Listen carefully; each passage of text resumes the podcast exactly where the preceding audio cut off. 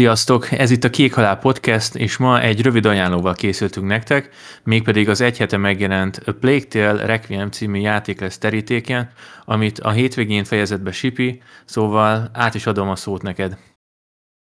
Sziasztok! Köszi szépen! Szerintem kezdjük először azzal, hogy mi a viszonyunk a játékhoz. Én ugye játszottam az első résszel, és én nekem az nagyon tetszett, és így vártam a folytatást. Nem tudom, neked radaron volt a játék az első? Nekem az első rész az Epiken van meg, szerintem ezt ilyen ingyenes játékként húztam be. Az a baj, hogy én nem játszottam egyik résszel se, szóval kíváncsi vagyok egyébként, hogy mi a véleményed, mert szeretnék vele játszani, csak ugye nagyon sok játék van a, a, a Q-ban, amit még előtte végig akarok nyomni, aztán ezért is vagyok kíváncsi arra, hogy mit fogsz mondani, mert hát fenn van a radaromon, hogyha már így kérdezted, igen, szóval érdekel. Uh-huh. Úgy alapvetően szerintem ez az első rész is, meg e, hát ez már nem, de az első rész az eléggé meglepetés volt úgy, hogy teljesen új IP. Egy olyan stúdiónak a játék, aki nem volt teljesen névtelen, de azért nem egy nagy A kiadóról beszélünk senki sem vált tőle egy akkora durranás, mint amikor az első lett, még ha ilyen 7-8 pontos játékról is van szó, de azért a hangulata, meg a, az újdonság erejével hatott eléggé ez a játék, és pont ezért én nekem nagyon is tetszett az első rész, és én kíváncsian vártam a másodikat. Ugye amikor így benne láttam, hogy benne van Game Pass-ben, illetve hogy megjelenés napján benne lesz Game Pass-ben a játékot, akkor én nagyon megörültem, szóval én, nekem ez nem is volt kérdés, hogy bemenni fogok vele egy kört. Igen, nagyjából, ahogy mondtad is, egy hete jelent meg a játék, szóval eléggé friss még az élmény, most fejeztem be. Hát, ha tudok mondani egy érdekes dolgot, ami, ami meghozhatja neked is a kedvedet ahhoz, hogy ha nem is ezzel, először az első résszel elkezdjél te is foglalkozni. Akkor rögtön kezdenénk is egy, hát lehet, hogy nem pont ehhez a részhez kapcsolódó kérdéssel, de Röviden össze tudnád foglalni, hogy, hogy maga ez a Plague Tale sorozat úgy miről szól, vagy hol játszódik, mert én ezzel sem vagyok teljesen tisztában. Nyilván képeket, videókat láttam, de így a sztoriról kb. semmit nem tudok. Az időt és a helyet tekintve az a 14. század Franciaországa. Igazából egy családról szól, elén egy testvér párról indul a sztori. Nem akarom akkor elszpoilerezni az első résznek sem a történetét. Az a lényeg, hogy egy nővér és kisöcsi kapcsolatról szól. A kisöcsi nek van egy bizonyos betegsége, aminek valamilyen úton, módon köze van a patkányokhoz is, és igazából ezt a betegségnek a legyűrését próbálod megcsinálni a játék végjátszása alatt, illetve próbálsz eljutni anyu, anyuhoz, és megnehezíti a, az előjutást a patkányhorda, meg az az egész pestis helyzet. In, innen indult az első rész, nyilván volt egy kifutása, és ez a második rész ez körülbelül ott veszi fel a fonalat az első a bajta, ilyen, ilyen pár hónap, nem is tudom, talán fél év telt el az első rész befejezése óta, és itt, itt úgy kezdünk nagyjából, hogy az első részben egy megismert srác, a szülő, tehát anya, meg a, a testvérpáros Hugo és Amicia együtt vannak. Most ezt sem akarom eszforolyozni, de valami újra előre hozza a Hugónak a betegségét, és most próbálják ezt véglegesen megakadályozni, hogy eluralkodjon rajta. Uh-huh. Tehát akkor végül is nem akartad elszpoilerezni, de végül is így most elmondtad, hogy akkor sikerül megtalálni az édesanyjukat. Nyilván az édesanyjukat sikerül megtalálni, tehát az, az már a legelső részben sem volt olyan nagyon nagy rejtély szerintem, hogy ott inkább az, az, az volt a kérdés, hogy mi lesz a Hugo betegségével. Uh-huh.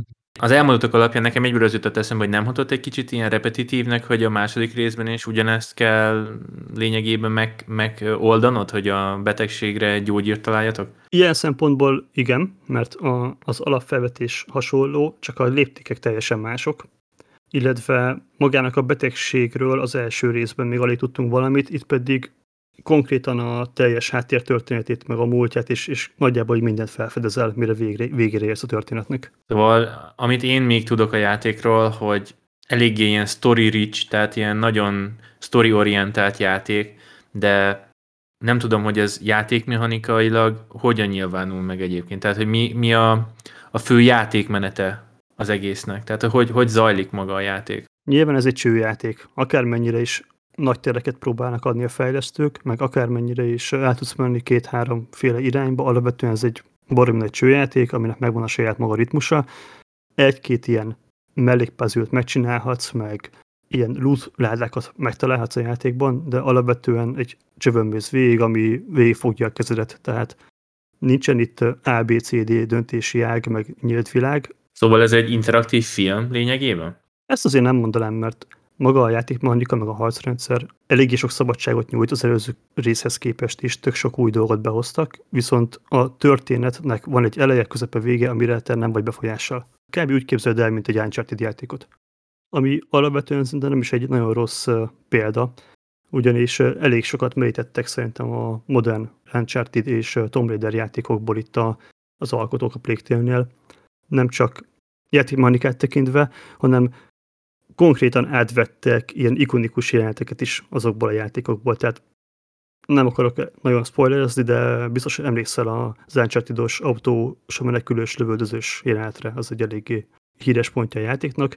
Az nyilván 14. századi körülmények között, de itt is meg fogod tudni csinálni benne egy, egy, egy részen a játéknak, amin én jót, jót rögtem. Szóval volt kitől inspirálódni, és hát mint tudjuk, jótól lopni nem rossz. Ez így van. A grafika eléggé meggyőző volt már az első résznél is. Nem tudom, hogy ez, ez amúgy milyen motoron fut, tehát milyen engine van a játék mögött. Én úgy tudom, hogy a saját maguk engine ez a Zona, ez a Zona úgy van írva engine, teljesen korrekt, abszolút felveszi a versenyt a konkurensekkel, és elég impozáns látvány az, amit a második részre összeraktak, mert az elsővel sem volt probléma, csak ahogy említettem korábban, itt azért mindenben egy léptéket, vagy hanem kettő léptéket léptek előre. Tehát mind látványban, mind méretekben, mind részletességben, kidolgozottságban, vagy a karaktermodelleknek a részletességében. Ilyen szempontból nem lehet panasz a játékra, mert hatalmas terek vannak, úgy néz ki a játék, mint hogyha egy ilyen művészeti album lenne, amikor kinyitod a művészeti albumot, és akkor látod, hogy a grafikusok mit álmodtak meg. Egy csomószor úgy indul el az adott chapter, hogy tudod a tipikus, hogy kiírja felőle, hogy chapter 4, áll a karakter egy helyben, van egy baromi nagy helyszín, és az úgy néz ki, mint hogyha egy, tényleg egy ilyen konceptált lenne. Nagyon, nagyon durva. Ugye te PC-n nyomtad a játékot, szóval nem tudom, félek megkérdezni, de hogy futott nálad? Hát azt tudni kell, hogy nem egy modern PC-n van, ugye még GTX 1080-nal játszottam, a processzor, meg a RAM, meg a többi az, az nem probléma, csak a videókártya volt a szűk keresztmetszet, és hát gyászosan meg kell mondanom, hogy ez a grafika, ez igényli a maga mögé. Én ilyen very high, high megállítások között voltam, majdnem mindenben, és Full HD felbontáson nem volt meg a 60 FPS, ilyen 40-45, néha 50-et mondanék. Ez nem zökkentett ki így a játékmenet közben?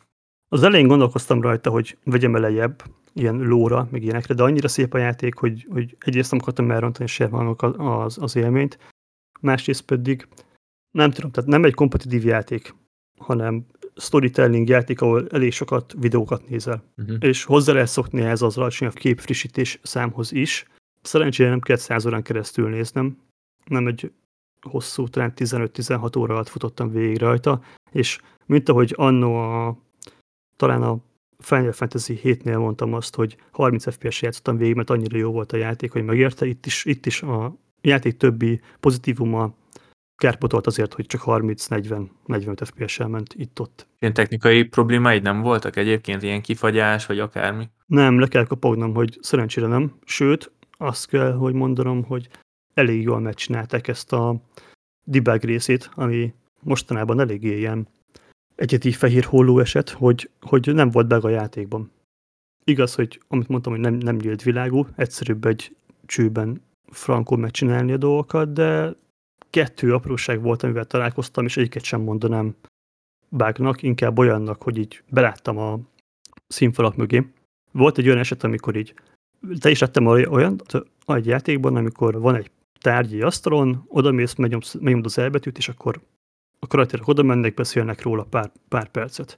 Ilyenkor nekem valószínűleg ott kell volna maradnom a többi karakter mellett, amíg elmondják, hogy mi van, de én körbenéztem a szobában, és amikor befejezték a mondandójukat, akkor a Hugo ilyen 8 méterről végtelen sebességig odasprintelt hozzá, így hmm. Szóval e, e, volt egy ilyen, amikor így mondom, hozzám volt kötve a karakter, hogy meg kell fogni a kezét, és a jelenetben meg nem fogta meg, és a két szabály ellentmondott egymásnak, amikor végült a jelenetnek, oda, odarásolt hozzám a, a Hugo. Ez volt az egyik, ami, amit én nem mondanak bugnak, ez skriptelve van, ez, ez, ez így történik.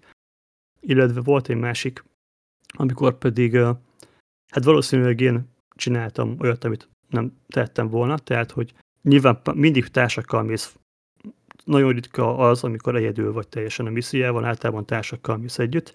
Sikerült nekem átjutnom egy ilyen patkányhordán, úgyhogy a társnak nem. Tehát én nekem bele kellett volna halnom valószínűleg, de valahogyan pont még átértem, de a társam már nem és átjutottam a következő szekvenciába, úgyhogy nem volt mellettem. Ezt jelezte is amúgy a játékból alul, tehát volt egy kis ikon, hogy el vagyok szakadva a társamtól, és nem tudtam tovább menni.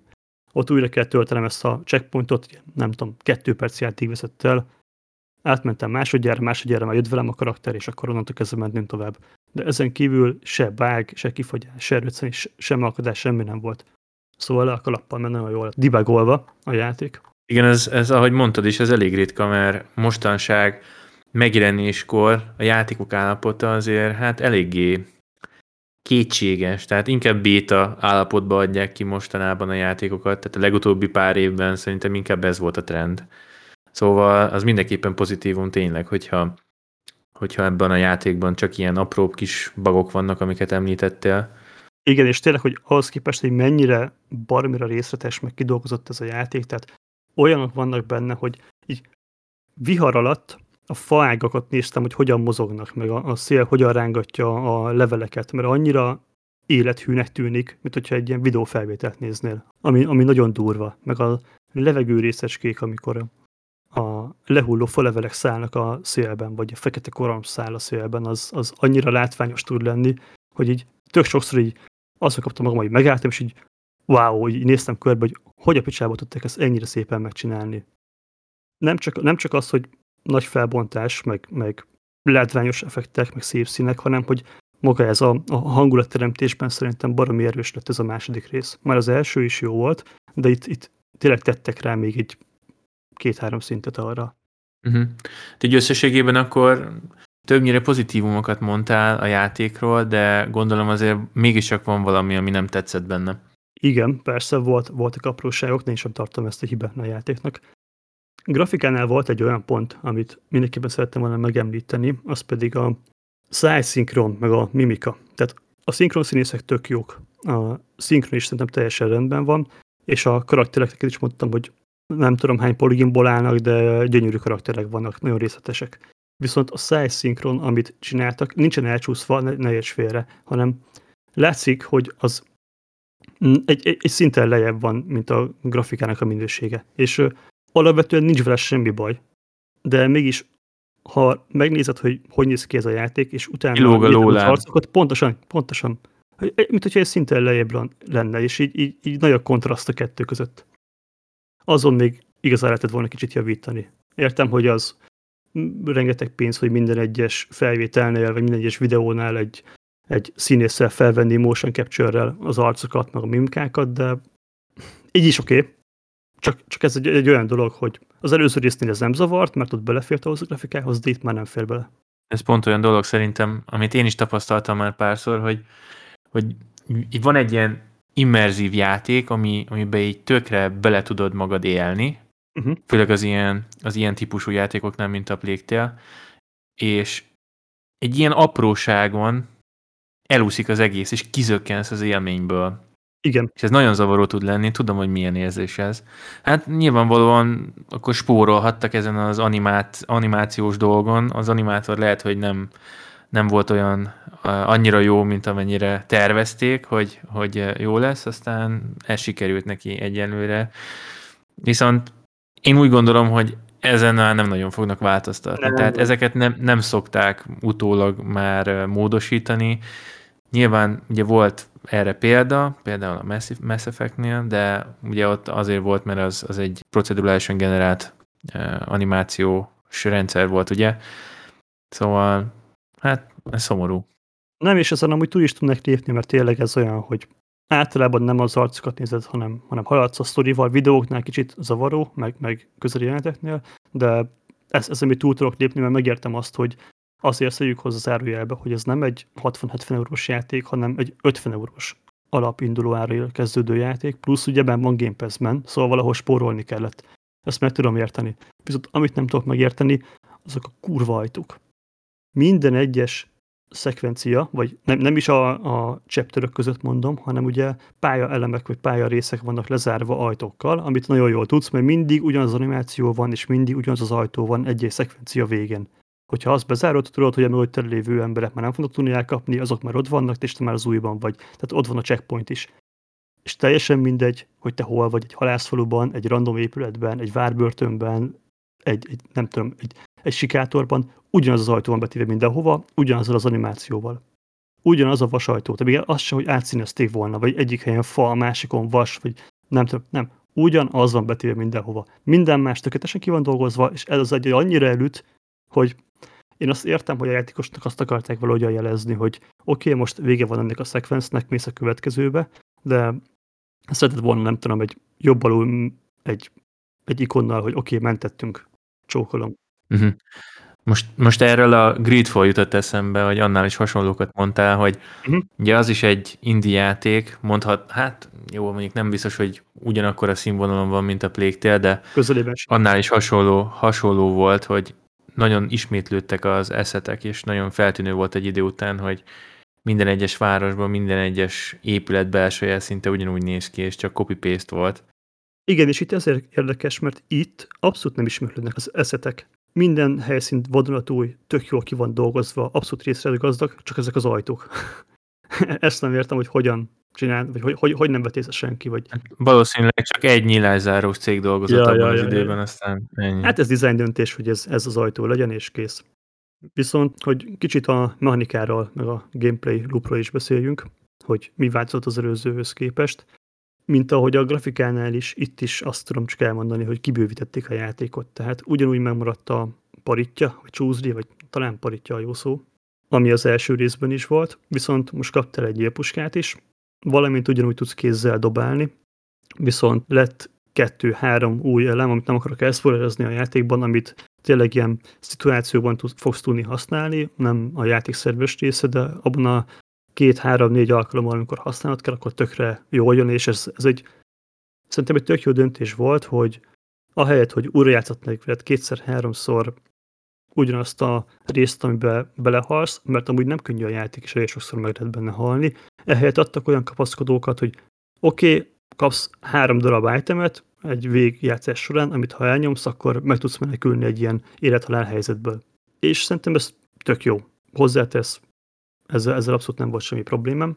Ami még változás az előzőhöz képest, ugye korábban is volt az, hogy el tudtad oldani a tüzet, tudtál tüzet gyújtani, fákjákat, stb. Ezt most meg tudod tenni nem csak a paritjáddal, hanem puszta kézzel, egy ilyen pot ilyen csészékkel is, illetve a nyílpuskával is, és még lettek két vagy három vadonatúj itemnek mondanám, ami, ami az egyik az a szurok, amit rá tudsz dobni helyekre, a másik pedig egy ilyen patkánycsali, amit ha eldobsz, akkor a patkányok arra így egy csomóba köré gyűlnek, és ott fognak maradni, el tudsz rapakodni mögöttük, és ugyanezt tudod használni mind a három eszközzel, tehát a, a pottal, a csúszrival és a nyílpuskával is, sőt, ezeket még kombinálhatod is, tehát hogyha szurkot dobsz valakire, majd utána rádobod a jutacsot, akkor be fog gyulladni, és akkor tovább fog égni. Vagy hogyha egy lángoló fákjára szurkot dobsz, akkor fel fog lángolni sokkal nagyobb átmérő rádiuszban, mint ami addig volt.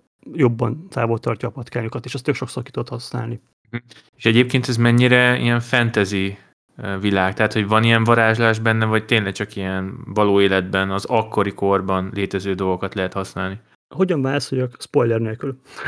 Alapvetően nem fantasy világ, csak az adott korban is létező dolgokat tudod használni, de az, amit a betegségnek a megmagyarázása és a végkifejlet az, az full, full, full fantasy.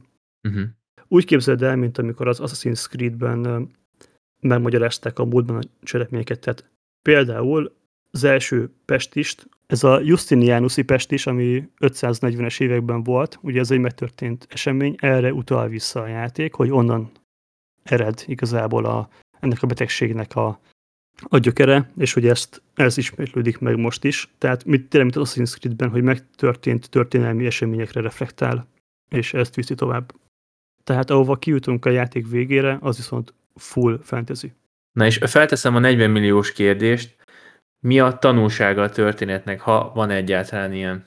Nem csak tanulsága van a történetnek, hanem rákényszerít a történet arra, hogy te, mint játékos levond a tanulságot, és ez nekem baromira tetszett. Tehát az utolsó fejezetben van egy pont, ahol nem tudsz, nem tudsz végig menni anélkül, vagy nem tudod tovább vinni ezt a fejezetet nélkül, hogy a te cselekedeteidet felül ne értékeld, és hogy lenne vont a következtetést. Azt tudni kell, hogy a játékban ez a, ez a kontrasztosság, ez az elejétől a végéig benne van. Ez annyira erős vizuális történetmesélés, hogyha lehet ilyet mondani, hogy ha bemész egy területre, ami tényleg csodálatosan néz ki, hatalmas pályák vannak, levegőben a világszírmok úsznak, és minden, minden, minden gyönyörűen néz ki, majd utána a cselekedetét, utána, amikor elmész onnan, akkor fel van gyull, gyulladva minden, leormolva a várfalak, emberek fekszenek az utcákon, mindenhol halottak, meg patkányok vannak, és tudod, hogy ezt te okoztad.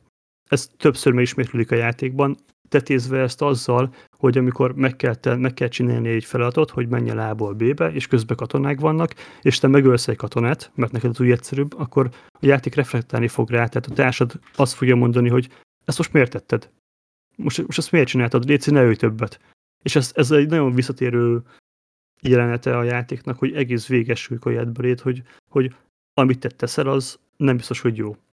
És erre fut ki a játék is a legvégen, mindenféle poén lelövés nélkül, hogy rájöjjél a saját hibáidra, és felülértéked a cselekedeteidet. A végét viszont nem szeretném elmondani nyilvánvaló okok miatt, szóval mindenkinek azt javaslom, hogy játsz a vége játékot, és tapasztalja meg saját magad, de szerintem egy tök jó önreflexió, nem csak a játékon belül, hanem a játékos szinten is, hogy, hogy ezt, ezt ilyen komolyan végigvitték, és nem engedték azt, hogy halomra lőjél mindenkit. Amit teszek hozzá, nem is olyan egyszerű, mert azért az az Amicia elég egy papír lányka. Tehát ő egy tini lány, aki az öcsit próbálja védeni, és ellenünk képzett harcosok vannak, és képzett katonák vannak. Egy v egyben bizonyos szituációkat meg tudsz oldani, de azon kívül, hogyha már ketten vagy hárman vannak rajtad, akkor biztos, hogy meghaltál. Ez nem egy Assassin's Creed játék, ahol egy gomba kiverekeded magadat bármilyen harcból. Na ez, ez mindenképpen pozitív, mert rengeteg játékban ugye behozzák ezt, hogy teljesen esélytelen szituációkban mégis felül tudsz kerekedni, már csak a sztori kedvéért, és ez olyan, nem tudom, olyan, nekem nem, nem szimpatikus hozzáállás, kezeljük tényleg reálisan, vagy a realitás talján ezeket a dolgokat. És pont ezért tetszett az a rész is a játéknak, hogy nincsenek benne olyan klasszikus értelemben vett boss harcok. Vannak benne olyan chapterök, amikor egy feladatot meg kell oldanod, vagy le kell nyomnod egy valakit, de egyik sem boss harc. A szó klasszikus értelmében véve. És ez egy plusz ilyen feszültséget, plusz izgalmat ad szerintem hozzá a játékhoz, ami teljesen jól áll neki. A hangulathoz éleszkedik, nem zökkent ki. Nekem ez, ez, ez nagyon tetszett. Szóval összességében azt tudom elmondani, hogy nem csak a játékmenet, meg a grafika, hanem a narratív történet és, és a, a sztori mesélés is rengeteget fejlődött az előző, előző részhez képest. De, hogy válaszoljak a kérdésedre, és hogy milyen negatívumokat tudok elmondani, ami engem zavart, játékmenetet tekintve, az a kurva futás. Hogy alapvetően háromféle sebesség van a játékban, a sétálás, az ilyen enyhe kocogás, illetve a futás, amikor nyomod a shiftet, és akkor tényleg egy izomból fut a karakter, viszont ezeket nem te szabályozod. Az eseteknek a 80%-ában a játék mondja meg, hogy melyik fejezet, melyik pontján mit használhatsz. És hiába nyomod te a shiftet, hogy te futni akarsz, akkor sem enged. Azt még meg tudom érteni, hogy ha egy narratíva van, és valaki beszél, akkor ne sprintelj el, mert akkor le fogsz maradni a történetnek egy fontos részéről, de tök sok olyan eset volt, hogy egy szobában szerettem volna körbenézni, és ilyen csoszokba engedett csak a játék haladni, ami egy idő után baromira, baromira zavaró volt. Nem szeretem azt, hogy ennyire kötve vagyok. Én inkább szerettem volna tényleg így, oké, oké, oké, beszélnek hozzám, mehetünk, úgyis fogja kezemet a Hugo, ő vele beszélgetek, legalább hadd nézzem meg addig a puzzle hogy mit kell csinálni, vagy egy lootládát hadd nyissak ki, és hadd craftoljak le magamnak egy-két itemet, ameddig, ameddig ez a mellék történet folyik. És hogy a, a puzzle eszembe jutott. A másik az, hogy én ezt kicsit olyan, olyan megúszásnak éreztem, hogy van egyetlen egy item a, ját, a játékban, amit hogyha megszerzel, akkor a skilleid sora ki fog egyel bővülni, viszont ezt nem mondja el abszolút a játék.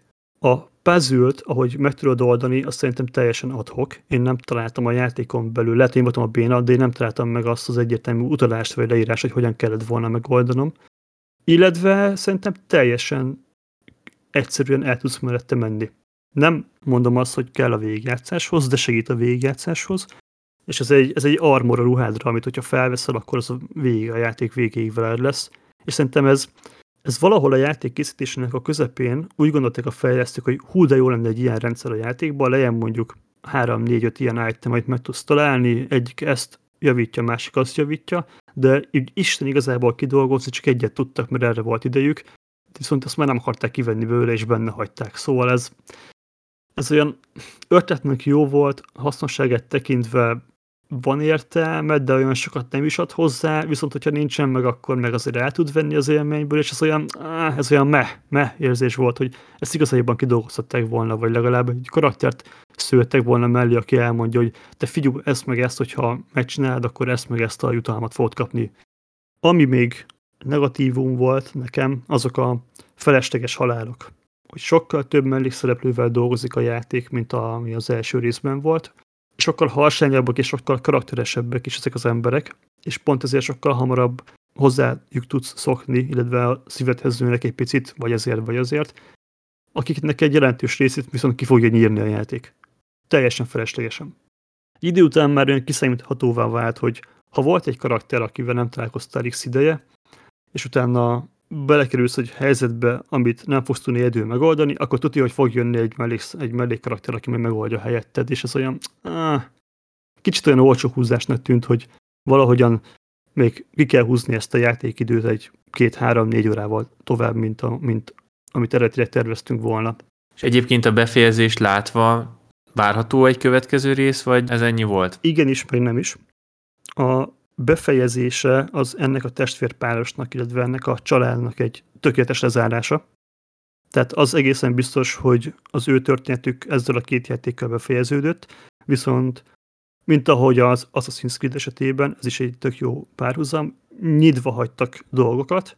Tehát azt mondtam ugye, hogy az 500-as években lévő valós történelmi eseményre alapozott a játék, ami most 1300-as években Franciaországban viszont köszönt, ergo el ki tud következtetni, hogy a következő folytatás az megint pár száz évvel később, akár a jövőben, akár a jelenben játszódhat. Tehát valószínűleg lesz folytatása, valószínűleg ez egy egész népszerű és mind kritikai, mind játékos visszajelzéseket tekintve egy pozitív folytatást fogadó játék. Ergo szerintem ennek lesz következő része, de hogy nem ezzel a családdal, az egészen biztos. És így összegezve, szerinted megéri az árát a játék? Vagy kicsit túl van árazva ahhoz képest, amit kapsz? Ahhoz képest, hogy ha jól tudom, akkor az új God of War Ragnarök 70 euró lesz. Szerintem most már kb. ez a default, hogyha új játékokról beszélünk. Igen, tehát, és valószínűleg az is ilyen 20-30 órás játék lesz az első részből kiindulva, nem hiszem, hogy ez egy 70 órás történet lenne. Ez nem rosszabb annyival, mint amennyivel kevesebbet kértek el érte teljesen korrekt. Tehát ezt, hogyha full ára meg akarod venni 49 euróért, az abszolút megéri az árát, akár most déván is. Ezt mind a sztori, amit kapsz, mind a látvány, mind a technikai felkészültség játéknak szerintem abszolút indokolja.